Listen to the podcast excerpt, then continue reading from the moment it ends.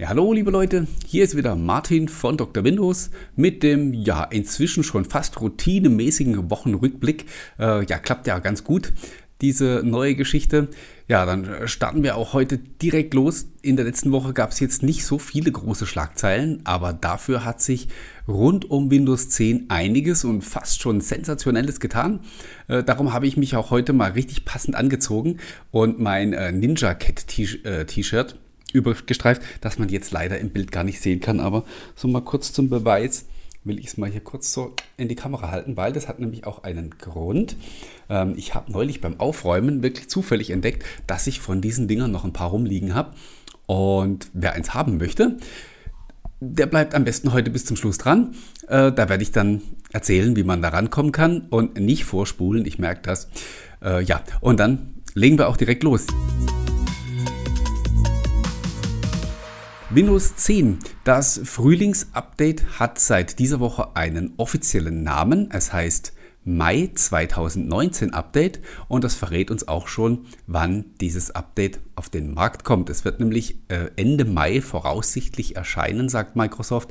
Bis dahin will man das nochmal ausgiebig testen, und zwar soll es jetzt in der kommenden Woche in den Release Preview Ring des Insider-Programms kommen, und gleichzeitig möchte Microsoft damit beginnen, dieses Update auch intern an seine eigenen Mitarbeiter in breiter Fläche auszurollen, um auch von den internen Leuten einfach oder aus dem internen Betrieb noch möglichst viele Erkenntnisse zu sammeln, damit wir dann, wenn das Update Ende Mai dann wie gesagt ähm, offiziell rauskommt, möglichst wenig oder am, am besten überhaupt keine Fehler dann mehr hat, und dass das Ganze dann ein bisschen geschmeidiger abläuft, als wir das zuletzt beim äh, April-Update im letzten Jahr oder eben dann ganz besonders schlimm beim Oktober-Update erlebt haben. Ähm, das brauchen wir nicht mehr, sowas braucht Microsoft nicht mehr, und deswegen ja, drücken wir den Redmond dann da einfach mal ganz feste die Daumen. Nicht, weil wir sie so lieb haben, sondern weil wir ähm, möglichst ein möglichst stabiles und fehlerfreies Betriebssystem nutzen wollen. Und ja, toi toi toi,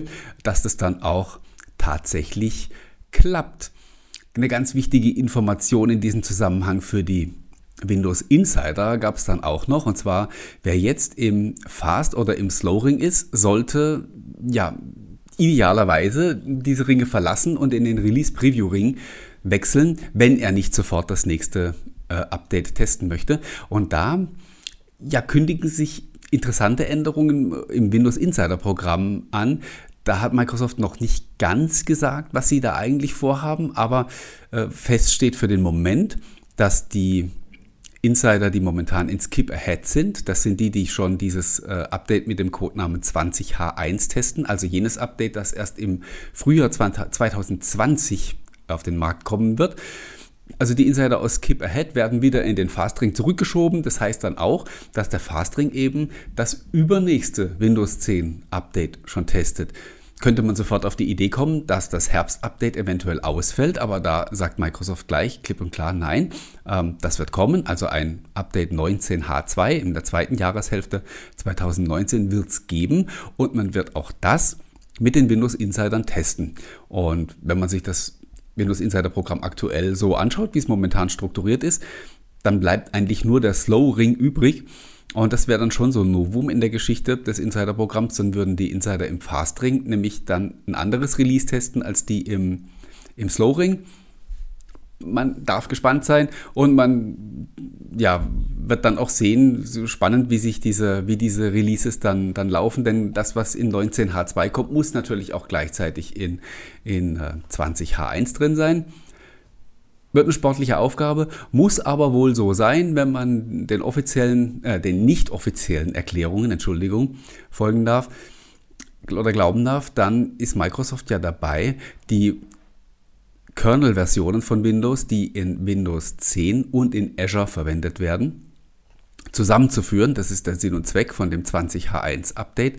Bisher war es tatsächlich so, dass Azure da immer mit einer älteren Kernel-Version unterwegs war. Windows zehn ist aber so ein bisschen vorausmarschiert, und jetzt will man eben mit einem Update äh, die ganzen, also die beiden Kernels zusammenführen. Das ist, wie gesagt, gerüchteweise die Erklärung dafür.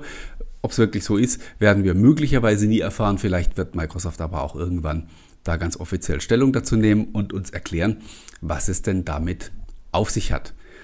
Die Viel spannendere und ja schon fast sensationelle Nachricht in dieser Woche war eine Änderung, die Microsoft rund um das Thema Windows Update verkündet hat. Jeder, der sich in den Windows zehn Foren so herumtreibt, in den Communities, der bekommt immer wieder dieselbe, äh, ja, dieselbe Kritik mit. Die Leute ärgern sich, dass ihnen die äh, Updates quasi aufgedrückt werden. Äh, Nutzer von Windows zehn Home hatten bisher überhaupt keine Möglichkeit, Updates zu verschieben, egal ob das nun ein Wartungs- und Sicherheitsupdate war oder tatsächlich ein, ein Feature-Update auf die nächste Version. Wenn das zur Verfügung stand, wurde das runtergeladen und installiert. Der Home-User hatte keine Möglichkeit, da in irgendeiner Weise Einfluss zu nehmen, außer den Netzwerkstecker rechtzeitig zu ziehen. Das gab immer wieder Kritik und ähm, ich persönlich hätte ehrlich gesagt nicht gedacht, dass Microsoft darauf überhaupt reagiert. Mein Vorschlag, den ich immer mal wieder so geäußert habe, war, die sollen doch einfach den Leuten einen Knopf geben, mit dem sie, also mit dem man das aktiv verhindern kann. Wenn man das nicht möchte, dann hat man die ganzen Kritiker ähm, ja mehr oder weniger mundtot gemacht, aber dann hat man denen ein Werkzeug an die Hand gegeben und kann aber trotzdem weiterhin sein geplantes Modell fahren, weil ich persönlich glaube, dass die Leute, die wirklich dann aktiv diesen Schalter drücken und dieses Update nicht haben wollen, dass das gar nicht so viele sind, wie man immer den Eindruck hat. Ich habe da mal scherzhaft von dem zornigen Prozent gesprochen, weil, wie gesagt, weil ich glaube, dass das, was man in den Communities und so weiter liest, nicht repräsentativ ist. Repräsentativ wären äh, nämlich all die Millionen Nutzer, die ihren P C einfach nur benutzen und die sich überhaupt nicht für irgendwelche Details interessieren und die dann dementsprechend nämlich auch gar nicht in den Blogs und so weiter unterwegs sind.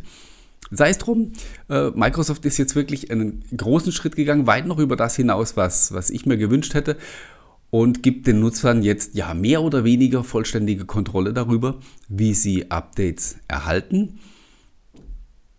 Mehr oder weniger bedeutet, dass man für Wartungsupdates jetzt maximal fünfunddreißig Tage Zeit hat. Man kann also einmal auf, aufs Knöpfchen drücken und kann sagen, ich möchte Updates für fünfunddreißig Tage zurückstellen. Wenn diese fünfunddreißig Tage abgelaufen sind, muss man die zur Verfügung stehenden Updates installieren und danach kann man quasi beim nächsten Mal wieder die fünfunddreißig Tage Frist, Fristverlängerung sozusagen in Anspruch nehmen. Bedeutet also, die monatlichen Updates, die für Windows zehn erscheinen, die kann man immer aufschieben, quasi immer für einen Monat. Man kann sozusagen immer einen Monat äh, hinten dran bleiben und kann so äh, ja, möglichen Fehlern und Problemen, die durch solche Updates auftreten, aus dem Weg gehen. Manchen Leuten geht das nicht weit genug. Sei es drum, ich persönlich halte das schon für wichtig, weil mein, wir reden hier über, über ähm, Wartungsupdates, die Fehler beheben, die, von denen möglicherweise die Leute betroffen sind, ohne dass sie es vielleicht direkt merken. Und eben noch viel wichtiger, wir reden über Sicherheitsupdates und die sollten eben nicht auf die lange Bank geschoben werden. Und von daher finde ich das, ja, ich finde, das ist ein optimaler Kompromiss. Und äh, da hat Microsoft wirklich eine, eine gute Lösung gefunden. Noch radikaler ist man beim Thema Feature-Updates vorgegangen. Hier ist es nämlich tatsächlich nun so, dass, wenn ein solches Feature-Update zur Verfügung steht, das in Windows Update angezeigt wird, der Nutzer erhält einen Hinweis. Und dann liegt es an ihm, ob er jetzt auf das Knöpfchen drückt, dass er das, dieses Update herunterladen und installieren möchte, oder ob er es etwa einfach bleiben lässt. Microsoft sagt, es wird, Klammer auf, fast, Klammer zu, nicht mehr dazu kommen, dass solche Updates automatisch installiert werden. Was hinter diesem fast steckt, müssen wir dann in der Praxis äh, abwarten. Äh, ja, Paranoiker werden hier gleich wieder irgendwie eine Hintertür vermuten. Warten wir es einfach ab. Wenn es da äh, was zu kritisieren gibt, dann werden wir es sicherlich merken. Ansonsten, wie gesagt, steht momentan im Raum, dass also der User von sich aus aktiv werden muss, um dieses Update zu installieren. Es gibt eine Ausnahme, die hat Microsoft dann auch gleich definiert, wenn nämlich die Windows-Version, die man aktuell nutzt, kurz vor dem Supportende steht, und da sind wir wieder beim, wie beim Thema Wartungs- und Sicherheitsupdates, dann wird tatsächlich auch ein solches Feature-Update automatisch installiert. Bedeutet also, für die Leute, die gar nichts tun, die werden dann also nach derzeitigem Stand der Dinge alle achtzehn Monate ein Feature-Update erhalten und es wird dann immer das vorletzte sein. Also wenn wir jetzt mal von, von jetzt aus äh, ausgehen, mal angenommen, jemand installiert jetzt dieses Mai-Update, lässt dann das Frühjahrs-Update und das äh, na, äh, das Herbstupdate und das Frühjahrsupdate im kommenden Jahr aus. Wird da also spätestens im Herbst zwanzig zwanzig dann sozusagen eine Zwangsaktualisierung auf die dann aktuelle Windows zehn Version erhalten. Also wer da jetzt noch was zu meckern hat, sorry, dem kann ich nicht mehr helfen und da habe ich dann auch kein Verständnis mehr für. Ähm, das ist völlig in Ordnung, finde ich, und weil irgendwie muss ja Microsoft auch noch sicherstellen, dass die Leute aber auf einem halbwegs aktuellen Release bleiben. Wenn wir uns das nämlich mal anschauen, was das in der Praxis zu bedeuten hat, ähm, dann ist es ja jetzt so, dass der Home-User, den ich gerade eben erwähnt habe, der einfach, der einfach gar nichts tut, ähm, wann installiert denn der noch so ein Feature-Update? Man sagt ja den Leuten immer, sie sollen nicht alles anklicken. Ich bin echt mal gespannt, ähm, so wenn ich so an ein paar Leute auch aus meinem Bekanntenkreis denke. Ich denke, die meisten werden das einfach, die werden das nicht tun, weil so, oh nee, lass mal, läuft ja alles. Äh, bin echt gespannt, wie sich so in Zukunft die Verteilung der, der Windows zehn Versionen so äh, darstellt. Eine richtig brutale Fragmentierung haben wir trotzdem nicht zu befürchten, da Microsoft ja immer, wenn ein Update ausläuft, dann, wie gesagt, doch sozusagen zwangsweise diese Aktualisierung durchführt. Das heißt, alle Windows zehn Nutzer in Summe sollten also immer entweder auf dem aktuellen Windows zehn Release sein oder maximal eine oder zwei Versionen im Rückstand. Ist natürlich auch was, was Softwareentwickler in Zukunft berücksichtigen müssen. Je nachdem, was sie für Windows-Features in ihren Apps verwenden, müssen sie natürlich darauf achten, dass das auch sozusagen bis zur Version minus zwei dann entsprechend auch kompatibel ist. Wie gesagt, für mich ist es ein, ein super Kompromiss und ein Entgegenkommen, mit dem ich seitens Microsoft wirklich nicht gerechnet hätte. Äh, von daher, ja, muss ich da meinen mein Respekt zollen. Sogar ich hätte das, glaube ich, wenn ich das zu entscheiden gehabt hätte, äh, nicht so gemacht, ja, sondern hätte den Usern ein bisschen mehr zugemutet. Aber sei es drum, äh, sind wir einfach froh drum, dass da so eine ähm, schöne Lösung gefunden wurde. Ja, ganz schön viel erzählt jetzt über Windows zehn. Ähm, Ein zweites Thema, das ich gerne noch aufgreifen möchte, ist das Thema oder die Frage, wie Microsoft künftig seine Abo-Dienste unter einen Hut bringen möchte. Auf den Gedanken kam ich durch ein aktuelles Gerücht, das gegen Ende der Woche aufkam, nämlich jenes, dass Microsoft plant, Xbox Live Gold und den Xbox Game Pass zusammenzulegen, zu einem Abo, zumindest in Kombination anzubieten, sagen wir es erstmal so. Ähm, genau, es ist da noch nicht raus. Und ähm, das soll dann eben in Kombination ein bisschen günstiger sein. Ähm ich denke da jetzt noch an Office dreihundertfünfundsechzig und ich denke noch an Project X Cloud, also Game Streaming. Äh, auch Microsoft-Dienste, die, die kostenpflichtig sind oder kostenpflichtig sein werden. Und ja, wenn man das mal so ein bisschen zusammenrechnet, kommt man dann vielleicht doch auf ein ganz schön erkleckliches Sümmchen, was man da jede, äh, jeden Monat oder einmal im Jahr an Microsoft überweist. Haben wir uns zwar schon so ein bisschen dran gewöhnt, also wir zahlen ja echt für viele Dienste, Netflix und Spotify und wie sie alle heißen, äh, da kommt schon ganz schön was zusammen. Ich habe das mal so für mich zusammengerechnet und kann euch nur den dringenden Rat geben, tut's lieber nicht. Ja. Es ist nämlich echt erschreckend, wenn man dann noch vielleicht so noch so Sachen wie ähm, den Smartphone-Datentarif mit einkalkuliert. So, also was man, was man so monatlich bezahlt, um am modernen Leben teilzunehmen, ist, boah ja, also muss man wollen, ne? Und muss man tatsächlich auch können. Ne? Es kommt ein ganz schönes Sümmchen zusammen. Und deswegen ja, bin ich sehr gespannt, wie Microsoft mit dem Thema umgeht. Man hört Gerüchte, auch über Microsoft dreihundertfünfundsechzig für Consumer, das dann eben so eine Art ähm, ja, Amazon Prime von Microsoft, wo dann alles drin ist und was dieses alles dann sein wird, ja, da darf man auch gespannt sein, ähm, ob sie noch irgendwelche Zusatzdienste mit reinpacken. Da haben sie echt eine spannende Aufgabe vor sich, weil irgendwo gibt es für die Leute natürlich auch eine Schmerzgrenze. Ich sagte schon, wir zahlen echt viel, wenn man mal das alles so zusammenrechnet, aber man zahlt das halt an viele verschiedene Anbieter und sobald das so bei einem so ein bisschen gebündelt erscheint, wird es einem halt eher bewusst und dann ist man tatsächlich eher geneigt zu sagen, nee, jetzt ist aber mal gut, ähm, das zahle ich jetzt nicht auch noch.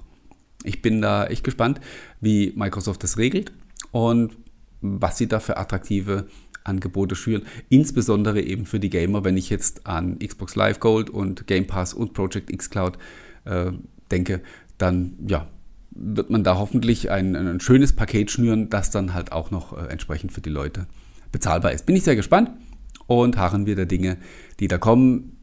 Microsoft dreihundertfünfundsechzig für Consumer soll ja angeblich noch im Jahr zweitausendneunzehn vorgestellt werden und an den Start gehen, kann also nicht mehr so furchtbar lange dauern. Ja, das war es eigentlich schon wieder für diese Woche.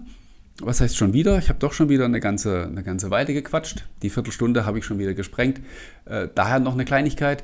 Äh, ein Hinweis, ich war ja Anfang der Woche auf der Hannover Messe und habe dort die HoloLens zwei ausprobieren können. Darüber habe ich am vergangenen Mittwoch mit dem Marian ganz ausführlich geplaudert. Wer sich dafür also interessiert, möge sich bitte die Aufzeichnung der Folge vierundsiebzig des OneCast anschauen, verfügbar auf YouTube, und bis dieser Beitrag hier online ist, dann hoffentlich auch ähm, als Podcast. Ich muss den Marian nochmal ermahnen, äh, dass er es bis dahin erledigt. Ja, ähm, da könnt ihr es euch anhören, was ich zur HoloLens zwei zu sagen habe. Äh, es ist natürlich spannend, logisch, ich muss ja Werbung machen. So. Dann kommen wir zum Schluss jetzt tatsächlich nochmal ähm, auf die Geschichte mit dem eingangs erwähnten T-Shirt. Ich habe neulich, ich wusste echt nicht mehr, ich habe die mal irgendwann von Microsoft bekommen und habe das total vergessen. Ich habe noch zehn Stück von diesen Ninja Cat T-Shirts rumliegen. Sie haben ke- leider keine Größe, es müsste Größe L oder X L sein. Zehn Stück habe ich davon insgesamt. Also ich meine, es müssten sechs in L und vier in X L sein. Nagel mich nicht drauf fest. Wer eins haben möchte, schreibt mir einfach eine E-Mail, martin at d r windows punkt d e, und ich werde ganz einfach in der Reihenfolge des Eingangs diese Dinger ähm, dann vergeben und damit hoffentlich einigen Zuhörern und Zuschauern eine Freude machen. Ja, das war's von mir für diese Woche. Vielen lieben Dank fürs Zuschauen und fürs Zuhören.